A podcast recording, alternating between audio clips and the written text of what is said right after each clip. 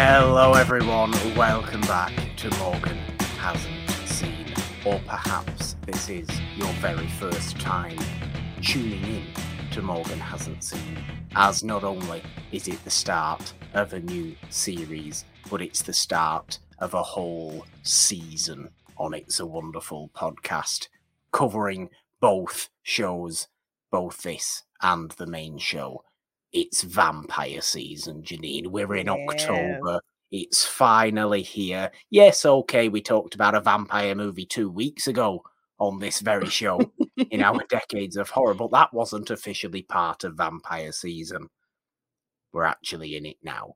All October long, vampires are taking over. Both Morgan hasn't seen, and it's a wonderful podcast, the main show. And Jeannine, we're starting today with a pretty notable Stephen King adaptation that I haven't seen. Now, these vampire movies will be pretty big as well in this series of Morgan hasn't seen. I'm not as well versed on vampire movies as I perhaps thought I was, and I perhaps pretend to be as well sometimes. Maybe. I don't know. Do I cheat the system?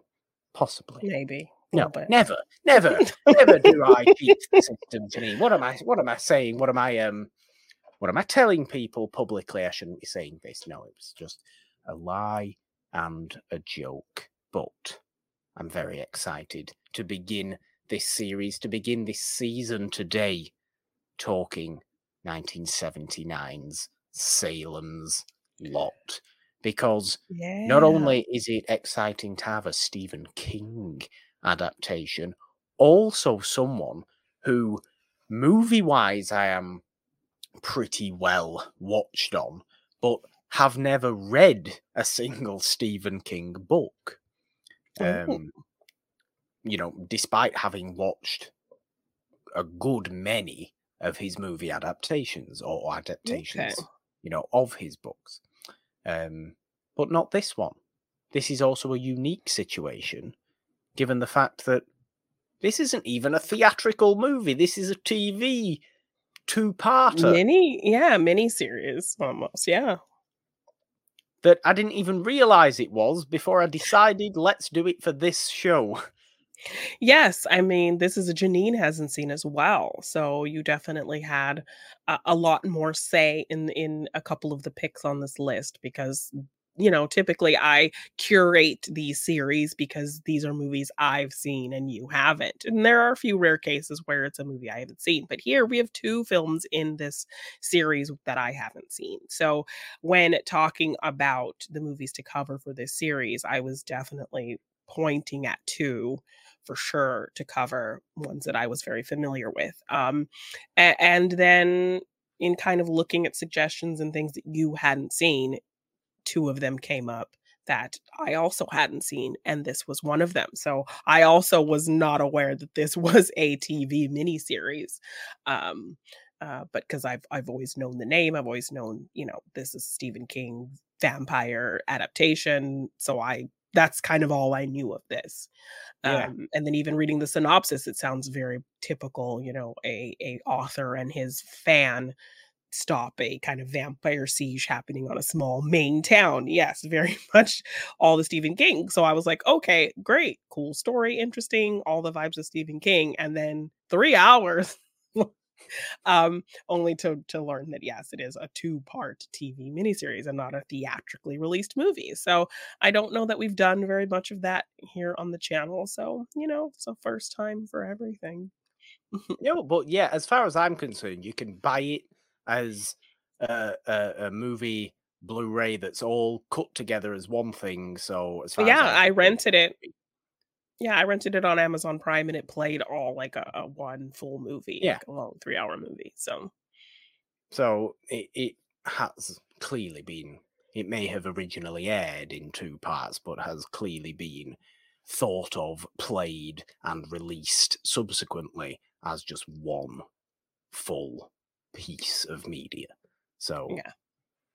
enough technicalities aside, Salem's Lot is our opening movie in vampire season, and I think it's a wonderful way to open this uh, season, Jeannine. Like we say, it's Stephen King, which I don't think Stephen King's ever shown up on Morgan Hasn't Seen before. Um, he obviously hasn't shown up on the main show because his movie adaptations are not old enough. So it's exciting yeah. to be talking about him in the realm of horror and all his typical um set his typical setting his typical tone his typical ideas they are all at play i think in salem's lot but rather interestingly and I, I suppose when you realize this you understand why this was a tv you know release rather than a, a theatrical release was because 1979 is weirdly a, a pretty populated year for decently received vampire media. Yeah. Um, you have this. You also have uh, Nosferatu the Vampire, Werner Herzog with Klaus Kinski, the kind of Nosferatu remake. Mm-hmm. You have Frank Langella's Dracula as well, all in 1979. So perhaps three major vampire movies was a little too much for one year theatrically. So I think Tobe Hooper and, and everybody involved in making this movie, I think produced by Stirling Silliphant, um, clearly decided to TV was the better way to go to not overpopulate theatres and cinemas with too much vampire and it maybe get lost in the midst of that. It also, TV, gives them a chance to flesh out more stuff the ability to make it longer because the book's reasonably lengthy. And since watching this uh, series, I've gone out and bought the book as well. I oh. need to. St- I, will, stop calling it a series. I will call it a movie. Since watching this movie, I've gone out and bought the book as well. It's not a short book, Salem's Lot. So there's clearly, you know, being it being in this format and it being yeah the length it is clearly benefits it being a fuller and truer vision of Stephen King's actual work, which we know yeah. it you know hasn't always been the case with Stephen King adaptations. There have been some that are very faithful, there have been some that are not faithful at all. Um so it's nice to see that, you know, at least the intention was there for the most part to understand and to fully grasp all the little nuances, all the little details, um, as much as they can, because I, I, I believe things were still cut out. And I certainly believe one very notable thing about this movie uh, was changed for the movie, or notable thing about this story was changed for the movie, that it was it was completely different in the book. But I'm led to believe Stephen King is very happy, was very happy, and remains very happy with this adaptation of Salem's okay. Lot. Okay. Which is a good thing. Well, that's always good. Yeah. I yes. think is a good thing. Well, let's. I mean, let's just get straight on into yeah. this because because this was one you hadn't seen either. I will just say, yes, the length of the movie is just over three hours, you can you you would be forgiven for viewing it as a kind of uh, a slow slog, but I think I don't really think it is. I don't think it is at yeah, all. I, I mean, wonderfully paced movie. It's a slowly paced movie, a very very steady movie. Some would say deliberately paced as a phrase of a movie but it's it's a really clever, subtle build and build and crescendo upwards. Yeah, I mean, I full vampire. I caught myself kind of looking at the time and thinking like, wow, I still have like a whole 2 hours left. Oh my gosh, I still have an hour and a half left. And it wasn't from like feeling the time. It was aside I think from one plot point, I was like, wow, there's still a lot to go, but yet I'm I still feel like I'm getting information and and plot that I need. So, Yeah. aside from kind of one affair storyline that's in this movie, um, I felt like everything I was getting was warranted and needed and helped drive the plot to this kind of big climactic finale. Um, so I, I think they used the time well and it was well paced and I don't think there was too much unnecessary additions in there that um, you know, drug it down or made it a slog to kind of get through. No, not at all. And I think, you know, you could look at the time of it um, and, and, you know, keep an eye on the time from, you know, the sense of what you were saying.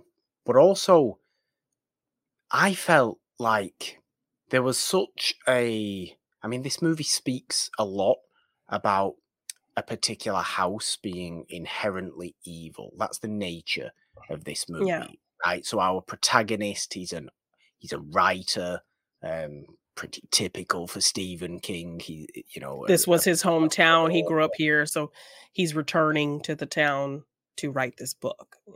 Yes. So he he returns, um, and he is kind of he has this obsession with this particular derelict house that has has always said, you know, there's there's strange things gone on at this house. There was old murders that happened at this house. It's supposedly a little bit haunted. We as kids used to, you know, say it was haunted and used to go on dares there and and all these kind you know all this kind of thing is going on Yeah. so he is driven by the idea that this house has an inherent evil to it and it is that nature of something being inherently evil and you know fear itself being just inherent that i think is evident in multiple Stephen King works. I think it as well, it's obviously very prevalent in. Um, it is entirely about fear being constant and, and just inherent and the embodiment of fear itself that never Yeah. leaves you. You can't ever get rid of it, and it comes in any form it wants to. Yeah. And but you know, there's nothing that brings it on. There's you know, it it is there at the beginning and it is there at the end.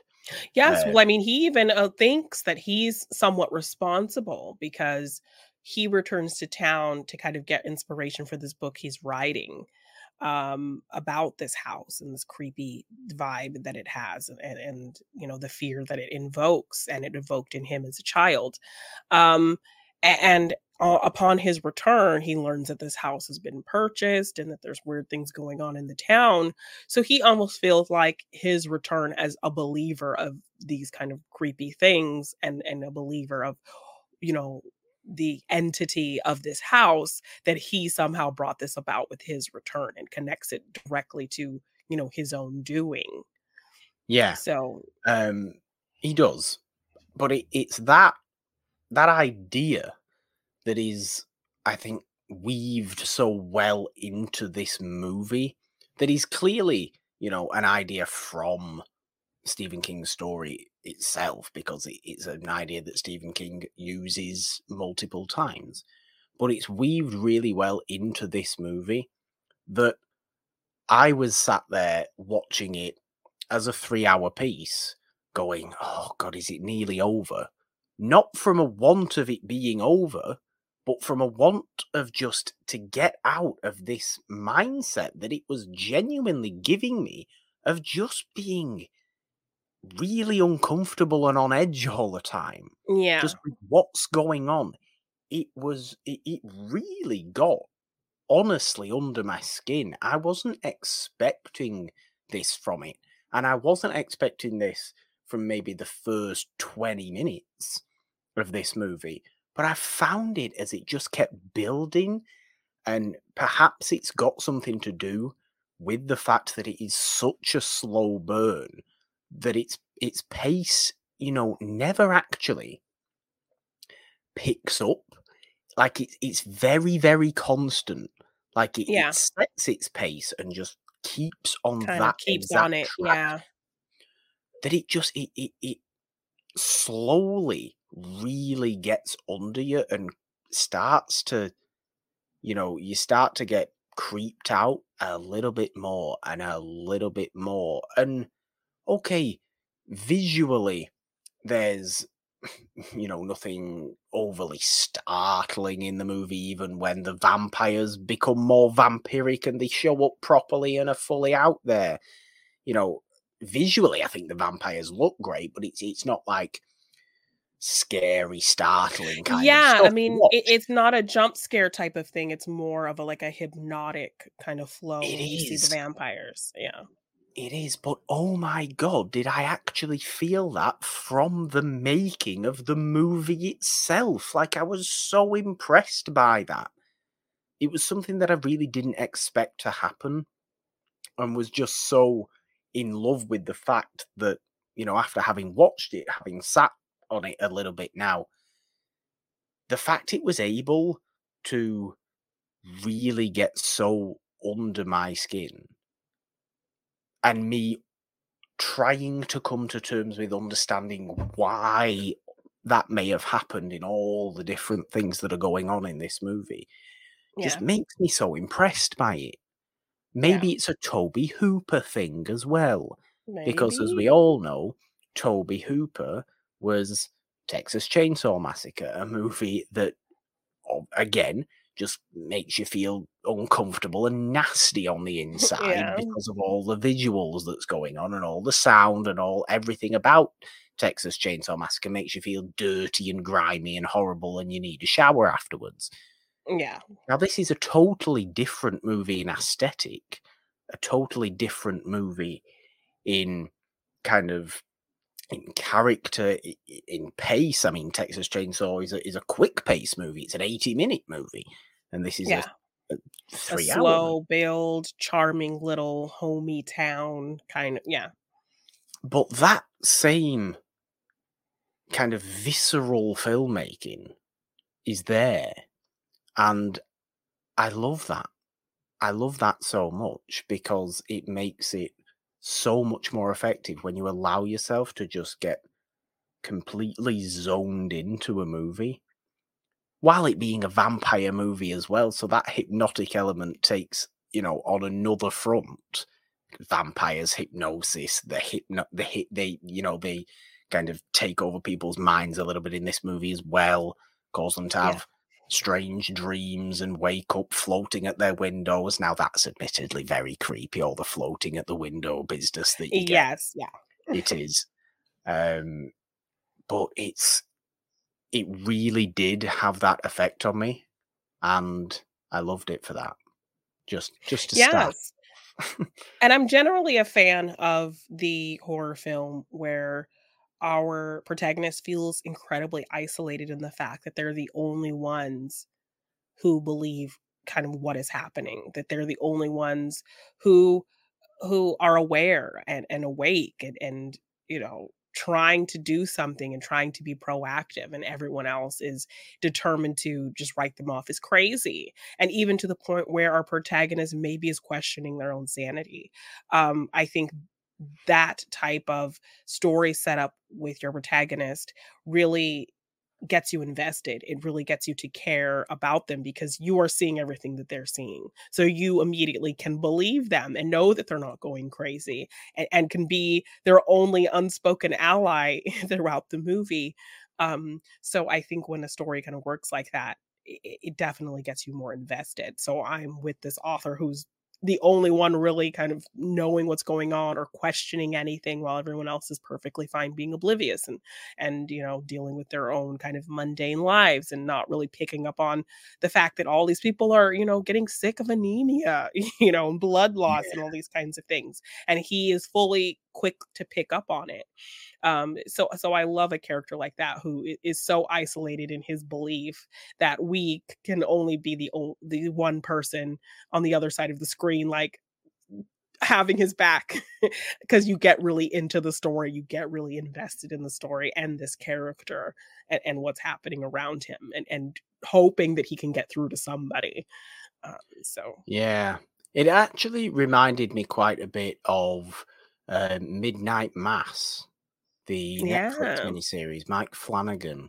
did hmm that ultimately ends up being a vampire story itself but yeah. is an isolated small town community you know somebody that returns there after a while and is is treated as an outsider by the yeah. population of the town um and you know that story ultimately ends up becoming a, a, a vampire tale as well um much more focused on the religion than than this movie is. This movie is very much more focused on the invasion of a small town which is this yeah. typical again it's a it's a Stephen King thing that happens somewhat frequently but the nature of the quiet all American town being slowly invaded by something evil and them having that very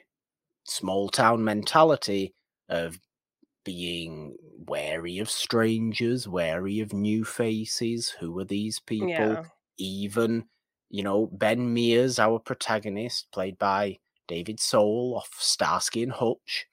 Um, even he's treated as an outsider by some people of this town because this is his hometown even though it's his hometown because he hasn't stayed there and they are yeah certainly wary of James Mason who is uh, Mr. Straker a an yeah dealer that has recently come into come into town town yeah purchased the old haunted Marston house on the on the outskirts of town. I mean, it's so typical, isn't it? As well, of course, it's on the outskirts of town. yeah Those those uh, zones that you call them liminal zones in in kind of horror movie theory that uh, act on the edge of civilization. Like there's yeah. there's wilderness there's civilization and then there's the zone right on the edge that all the horror takes place in because it's neither one nor the other. Yeah. It's right on the edge of being real so it's it's slowly just pushing in pushing yeah. into civilization pushing into the people. No it belongs out in the wild wilderness where it's not going to affect anybody and harm anybody. No it's pushing in.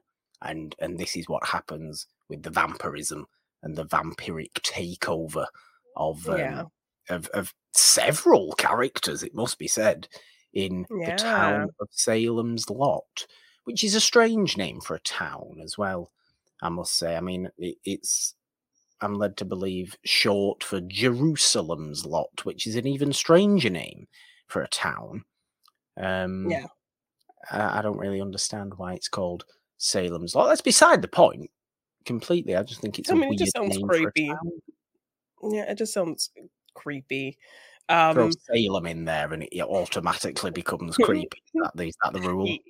yes yes um I, that's what I believe anyway. Like it definitely invokes those vibes of you know Salem and witches and mystical things, and lot Yeah. rhymes with plot, and you're thinking of a cemetery now. And like Okay. I don't know. well, For me, it's just like all these mental cues of words that kind of ding a- and make me think of certain things. So, um, yeah, but I, I agree with you in terms of kind of the build and the pace that it takes. Like it doesn't uh, rush to things.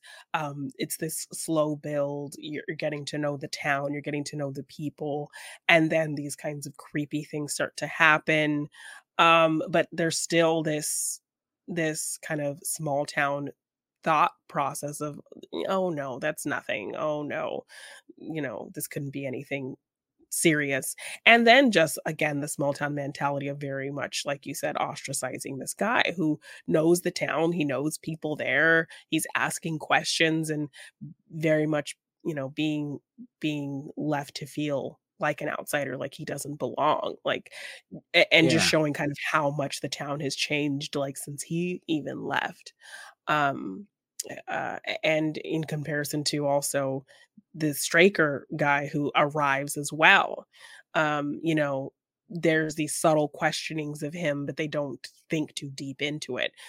Even in seeing kind of just how creepy this guy just gives off these vibes, and they still are kind of oblivious to to really having the thought to delve into him or ask about him or um, you know, Yeah, I mean when they do, what he's doing there, you know.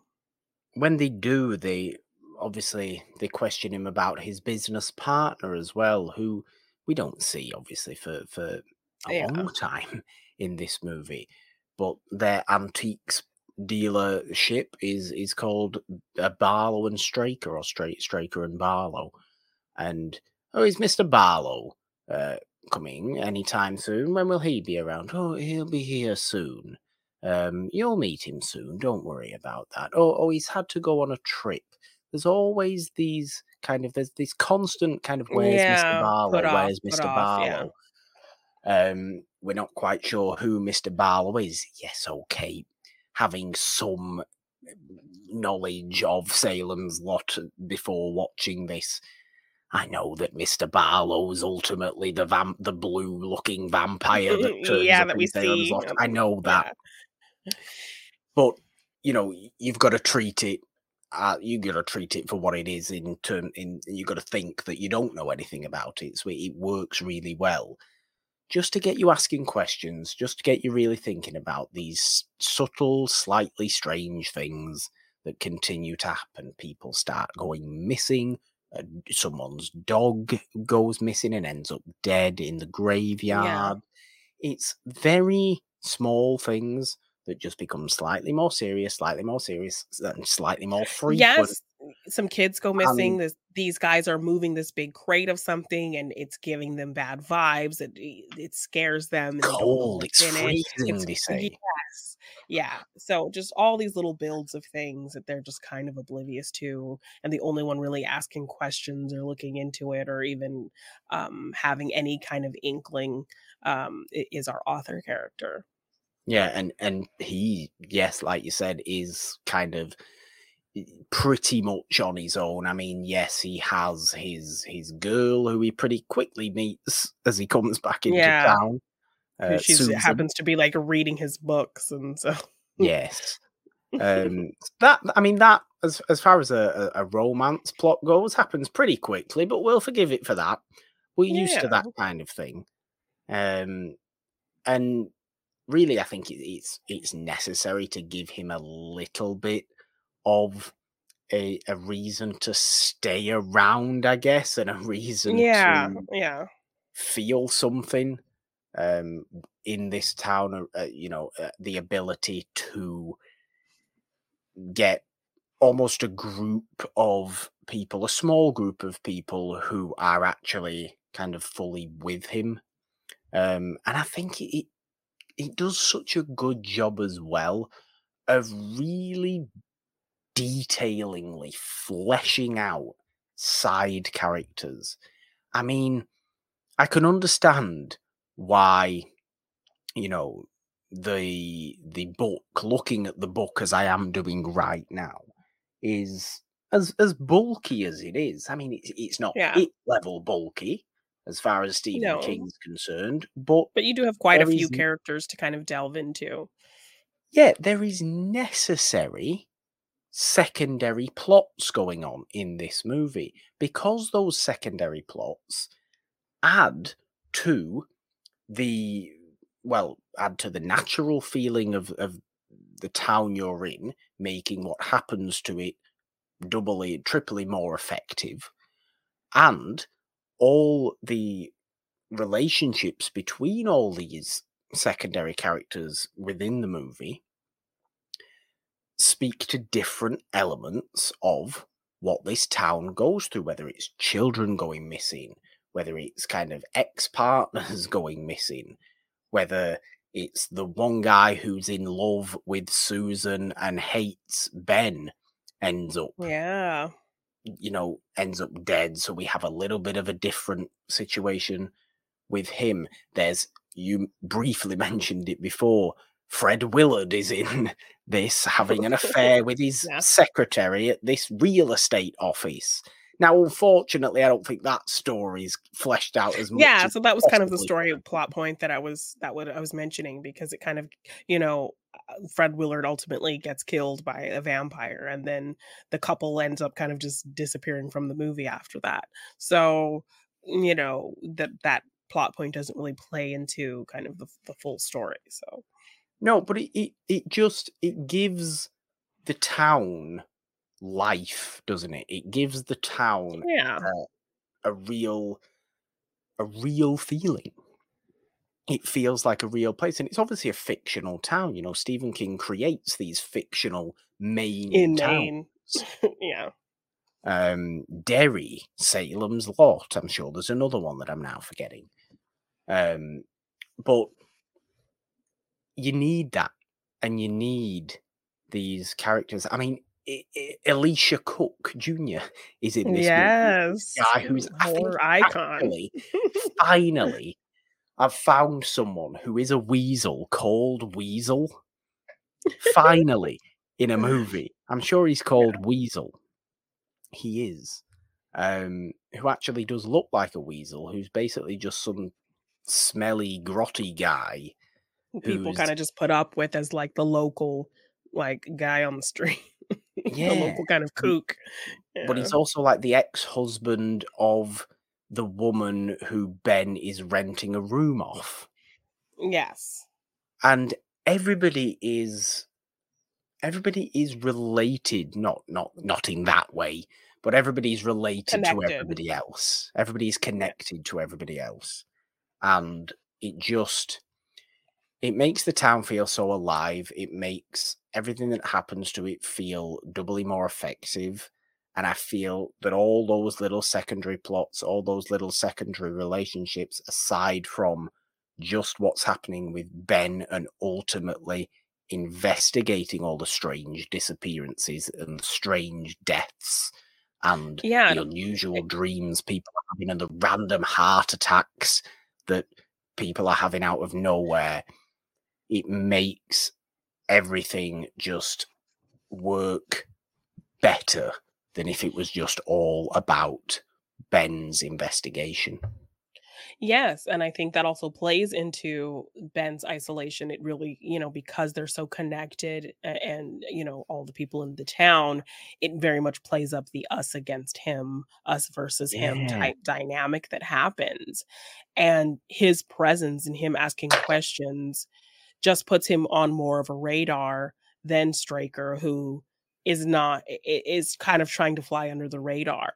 Um, he seems kind of creepy and weird and opening this business, but because he's kind of keeping to himself, no one's really looking at him. But because Ben is out here asking all these questions and and and trying to get people to think about certain things and like, don't you wonder why this and this and this happened, and kind of questioning their everyday he is the one who's pinpointed as the weird one and the other and the why are you here type person when yeah. the more seemingly obvious one who is kind of creepy and and mysterious and secretive is the one that's kind of able to to fly under the radar and really execute his yeah. his master's plans because Ben is just out here kind of really putting a, a lot out there.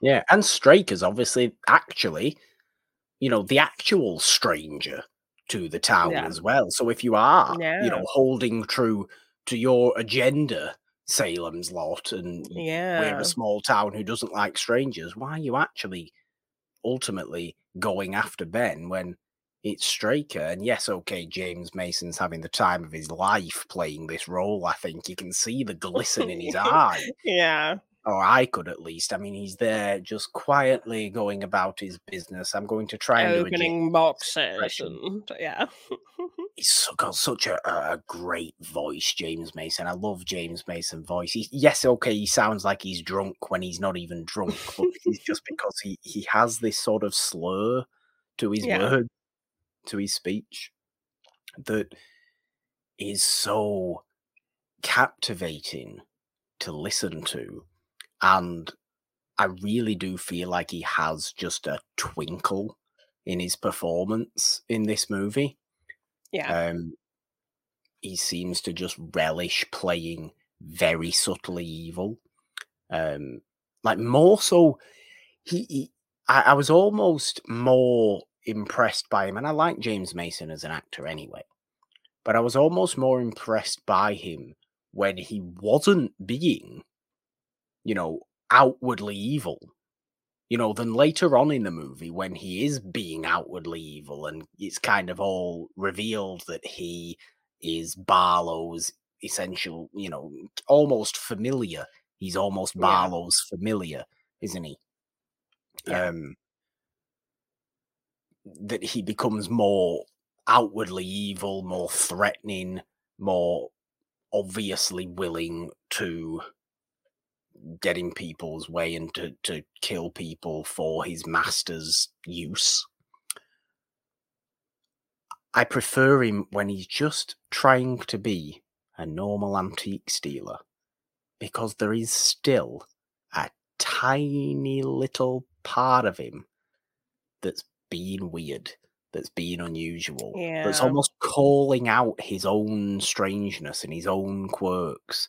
Just to make, Yeah. just to put people at ease. To, he tries and puts the police chief at ease, doesn't he? By saying, "Oh yes, why wouldn't you suspect me? I'm, I'm a stranger. Of course I am. I'm quite odd as well. Of course I am." Playing He's just like, into let's just put him their at ease simplest Yeah. hmm because Just playing into their simple way of thinking. Yeah. yes, really, there's a reason I've bought this old, strange, derelict house and had this mysterious crate that was freezing cold transported over. I wonder Yes. what's in that crate. You know I have this partner that nobody has seen or heard from, and you know, their name is in this business, but uh, you know, you'll meet them in due time. All meanwhile, all these strange things are happening, children going missing and people dying, and you know, of anemia and blood loss, and you know, all these kind of blood related things, and like you said, people having nightmares, and um, and because the the the movie takes its time to really slowly build these things up you see just how long it takes these people to even question it uh, because they're so used to the simplicity of their day to day and their lives and the interconnectivity of everybody that you know they're not really uh, that thoughtful in terms of looking at really what's happening around them because you know they're just used to their bubble of, of life No, um, so I, I I just mean, love kind of the slow build of of all the kind of darker things that start to happen, kind of really seeping into infecting the whole town, but very yeah. slowly. I mean, rather annoyingly as well, our kind of central child or central younger person in the movie, Mark Petrie, is such a lover of horror movies, a lover of kind of old, creepy things and uh, magic and escapology, Yes, and a fan of of the of of posters, Ben. and a fan of Ben's as well. Yeah, b- as Yeah, a as a writer. Um, but his family want to shun his interests in horror movies. And when are you going to grow out of all this? Like, why? Why should he have to grow out of all this? I'll, I'll tell you what, Petries, uh, mum and dad Petrie. I'll tell you what, if he hadn't had, if he hadn't have had the interest in horror movies that he had, would he have been successful in actually uh, dispelling the vampires at the end of the movie? No, he wouldn't. He would have died Yeah. like the rest of them. Yes. So let him have his fondness for horror movies. Stop trying to be all, oh, we must be normal. We must keep up appearances. There's only three people who live in this town. No, let Yeah. people be weird if they want to be Yes, weird. Don't let them be inspire out. their Don't let them be. creativity. Yes, yeah.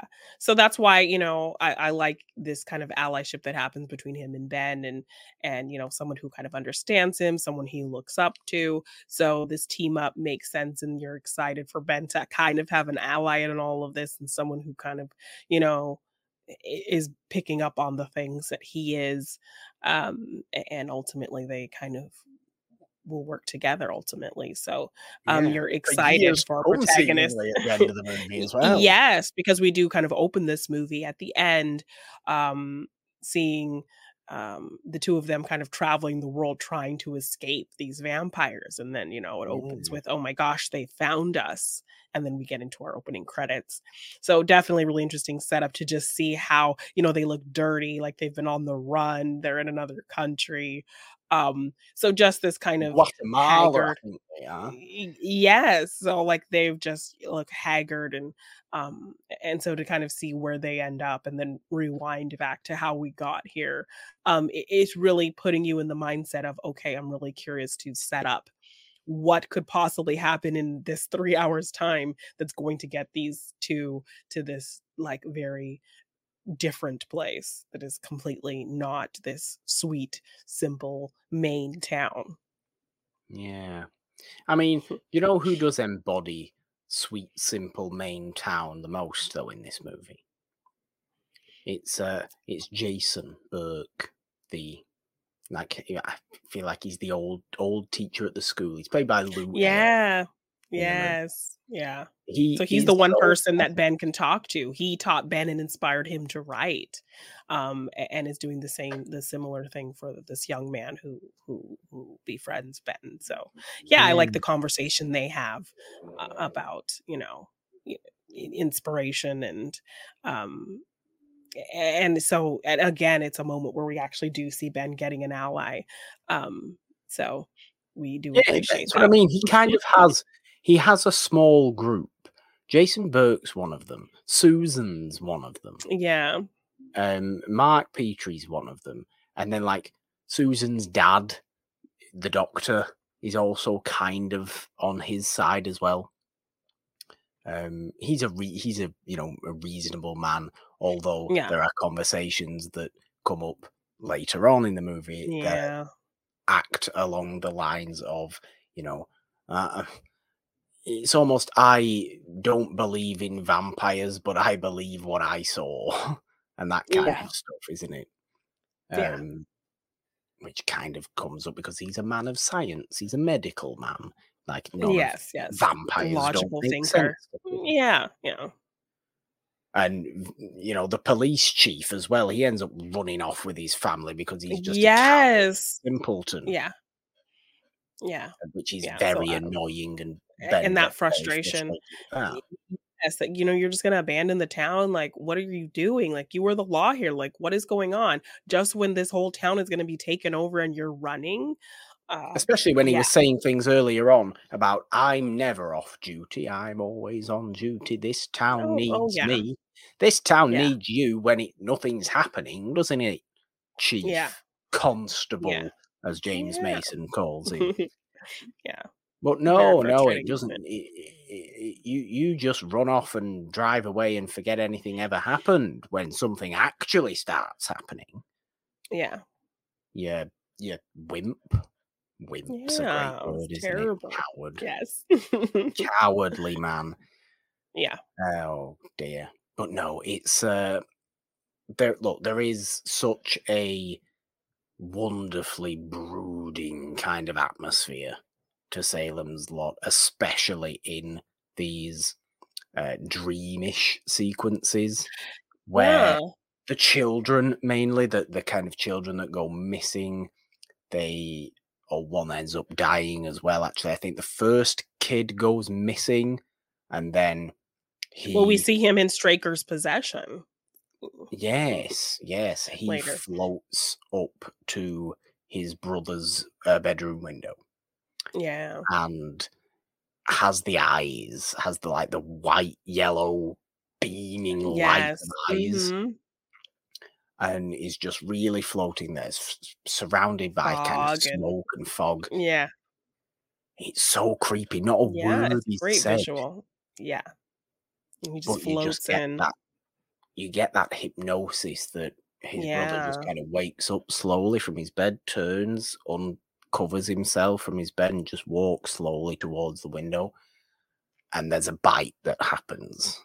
Yeah. and that's kind of that that's that that's how that scene plays out but it's such uh kind of eyes glued to the screen, ridiculously creepy Yeah, visual. hypnotic. Yeah. And then it happens again, you know, he now has been sucked of blood and he's in the hospital and the same thing kind of happens again Yes.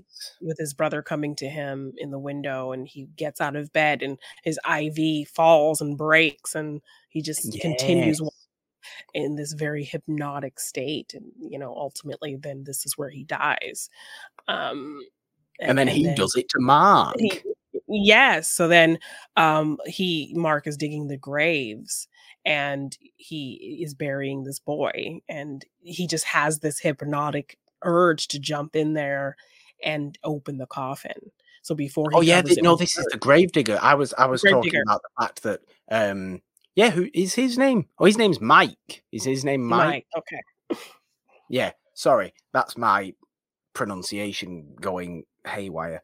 Um, I was saying that the the brother Danny, I think his name is, uh, the the kid who does Oh, yeah, no, Mark. Is the kid the the kid Mark who is is like kid. magic and who who works with Yeah. Ben.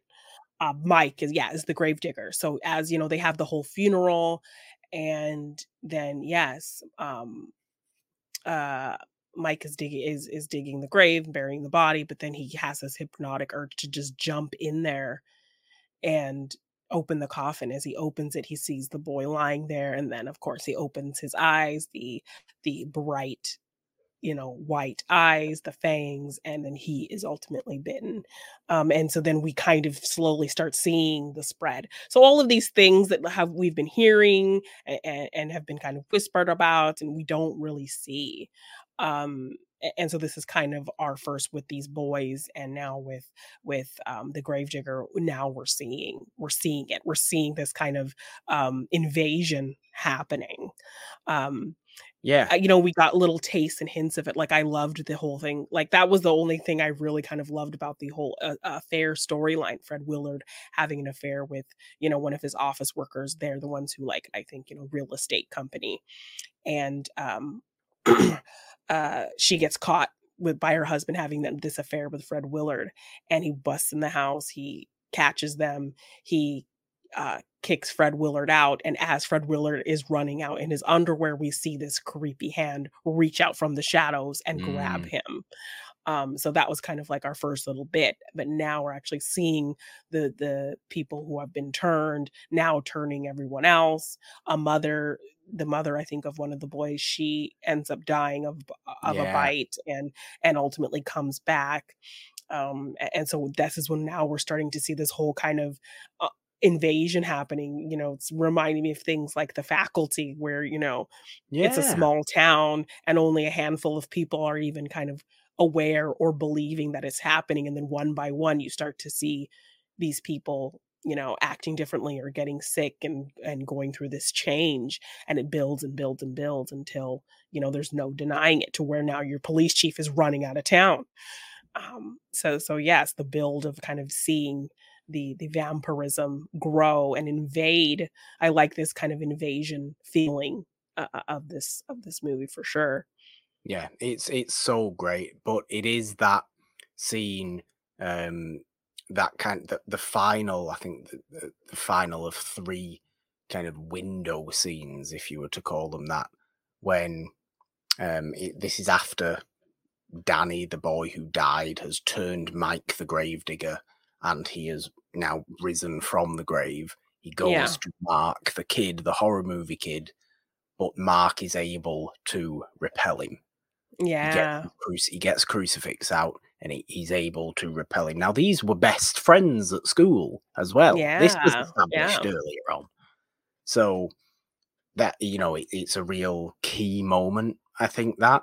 I mean, yes, okay. Mark may look like the most seventies child ever with stupid floppy blonde hair and ridiculous clothes, and also Ben does look like Similarly, the most yeah, ridiculously seventies man denim Uh, on denim outfits yeah the, the, the, the- time he turned up to Susan's parents' house. This is his new his new girlfriend, his new squeeze, Yeah. who he wants to impress the parents of. yeah And he turns up wearing a denim shirt and a pair of jeans that are the exact same colour as each other. Yeah. Oh dear. Oh dear. Matching set. Now, there's many aesthetic, many fashion choices in the 1970s that I particularly love. They're not on show in Salem's Lot. Perhaps this is a late 70s thing and I'm more of an early 70s vibe. I don't Yeah. know. Perhaps that's where I'm standing here. The elbow patches on the blazers that he's wearing, yeah. these massive collars on shirts Yeah. the jeans are also really high as well. And yes, okay, I don't mind that, but they're very tight. Um, yeah. I think the only the only aesthetic that you can kind of dig from this time is the turtleneck, turtleneck and blazer combination. But nobody's wearing a turtleneck in this movie, which seems ridiculous. It's Maine. Like you're in Maine. Yeah, Would you not wearing turtlenecks in Maine. I thought Maine Yes, was turtleneck. It's like Scotland and Maine, and I thought that was where turtlenecks existed. Yeah. Well, apparently not here. It's all about the denim on denim on denim on denim looks. Terrible. but yes, generally with this film, um yes, so as this film builds and this invasion continues, we do get to um you know our our girlfriend character now you know she she ha- it's not that she eh, has disbelieved ben it's just she hasn't really kind of seen it um or understood it and then she goes to visit some people who you know have been acting strange or feeling sick and, and she hears the description of their dreams and things like that and that kind of gets her really in in the same state of mind as ben to really investigate and wonder what's going on um so she does make her way up to the creepy house Yeah. and you know so then we're actually in there and we see um this setting of just you know dark and derelict and you know dilapidated place and we do feel this kind of eerie spirit that the house has as she kind of walks through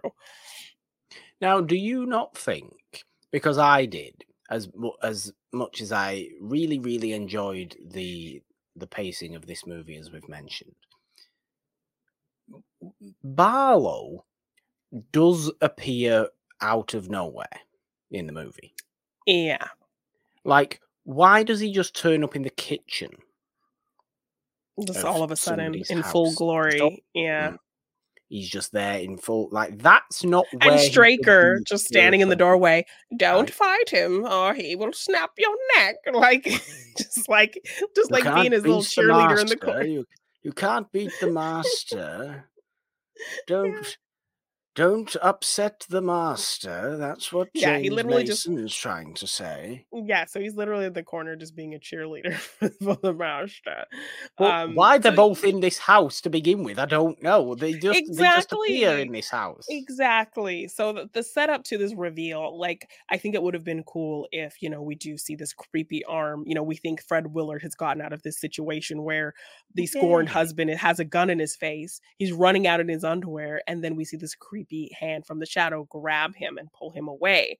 So I think it would have been cool to have that. We find his body, and then the next day we're meeting this handsome gentleman or whatever, you know, making this big introduction to town.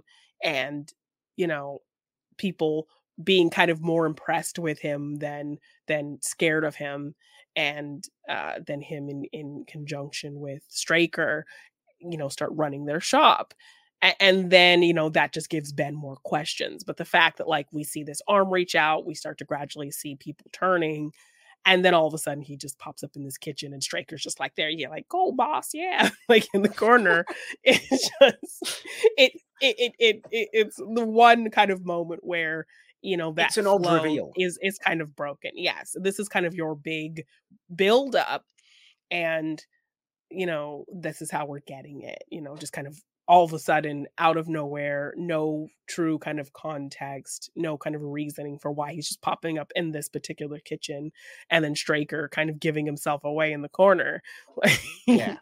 yeah it's not as as, as a smooth flow as everything else i think No, it isn't. And don't get me wrong, I think it's a, a really good climax to the movie. I just think that reveal is isn't the best. And yeah that is the significant difference that I'm led to believe, you know, was made from the book Salem's Lot, because in the book, Barlow is a, a, a human, you know, essentially. He's a Yeah. human figure. He's not a human, obviously, he's a vampire, but he's uh he, he speaks, he looks human, he acts normal. He's basically what Straker is, but the actual vampire. Now, in the movie, he's a blue Nosferatu creature Yeah. who just does nothing but hiss and kind of spit and make noises and doesn't, you know, he's just a demonic figure. He's not Yeah. remotely human looking. Um, even though I think he looks great. I think this is what vampires should look like. I love this. Vampires should look like Barlow from Salem's Lot or Dracula. Yes, Um, like I think the main one who is like the ancient one who is kind of doing all the transforming and all of that um should should definitely like have this. the yeah, should definitely have this very creepy look and then the the the humans that he does change still have the human appearance with the fangs and the eyes Yeah. without kind of too much going on changing Which they the, do, the don't look they? their face. Yes, which I is one of my favorite shots I think in the movie or if not my favorite shot. Um is it reminded me of the the picture of Dorian Gray movie that we talked about on the main show. That great shot Oh. of kind of the light swinging and that giving us kind of the flashes of our villain. Um, it's Mark, and he sat against the wall as um, Ben is fighting the the um, the Barlow. As This is as later on. our- This is when yes as our vampire they've they've come to the house um mark was there he got captured um and then the girlfriend character comes and and she gets captured now um and then ben goes to the house and so they're kind of fighting our our, our vampire and Mark is kind of against a wall watching all of this happen. And then the light got hit and it's swinging. And as the light swings, we see the doorway behind Mark with a bunch of, you know, turned vampires crawling towards Mark without him even noticing. And we only see it kind of when the light swings towards that doorway. It's such a great kind of eerie shot and it reminded me of that Dorian Gray movie with the light swinging. And that's how we kind of get these flashing looks happening. Um, I'm very going on in glad you brought scene. That up. yeah. Very glad you brought that up. It's one of definitely one of my favorite shots in the entire Yeah. movie. If there's one thing I will just say is that I just wish there was more Barlow. Yeah, because he I comes in so late and He suddenly comes in late, and he should come in. He should come in late because that's how the movie and that's how the story's structured. It Yeah. makes sense. I just wish there was a little bit more of him, and whether I do wish, and maybe okay, if and when I read the book, maybe it is like this. I obviously don't know, so I'm speculating. But maybe he is actually in the book more before anybody fully realizes that he is the ultimate vampire. You know, Yeah. um, I don't know. But whether he is or he isn't, I'm talking about this movie, and I would have just liked to see him do a little bit more, perhaps even in the climax. Because yes, okay, there's a little bit of a, a battle, a little bit of a struggle, but he's still ultimately in the coffin, Yeah. isn't he? He, I want to see him move around. I want to see him maybe Yes, so- fly and- a bit. Yes, and all we got really was the kitchen scene is the most kind of action, and I don't even think he ever really speaks or emotes or does anything aside No, from he just certainly kind doesn't like speak.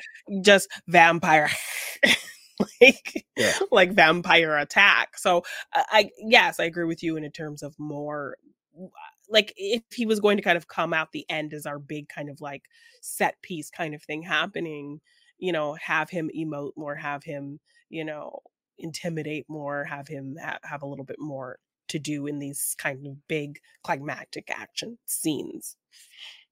Yeah. So that that I mean that's one that's one thing. I still think the climax is very very effective. Um especially coming after what has been a really great build up. um, because you do get a sense that they've been somewhat successful. They end up burning the Marsten house down. Yes, but Um, then they also haven't found Susan, who kind of was taken exactly. as Exactly. well. Yeah. We never see Susan again after she's taken. We don't know what's you know in in Salem's Lot. We don't know what's happened. Yeah. um, they end up burning the Marsten house down, seemingly, of course, getting rid of Barlow, getting rid of Straker, who Ben shoots, actually, doesn't he? Because you can just kill Yeah. him by shooting him. He's not a vampire. Yeah. Um, but, you know, you, you get a sense of finality about that, yet there is, again, just that small feeling of, is it ever really over? Well, yes, then we wonder like how we got to where they are in the beginning. And so then that's when we get there and, and they are in Guatemala and you know, they they've realized that they've been found and they go back to where they're staying and we hear this voice from the other room, I found you. And it's Susan and she's laying in the bed and she has her eyes closed and she looks beautiful and she's telling him all of these wonderful things like I found you and I didn't think This I is two could. and- years later. it was yes this was it was so difficult to find you but now we can be together and we can be young and as soon as she says we can be young and be in love forever you know you know what she is and you know what he has to do.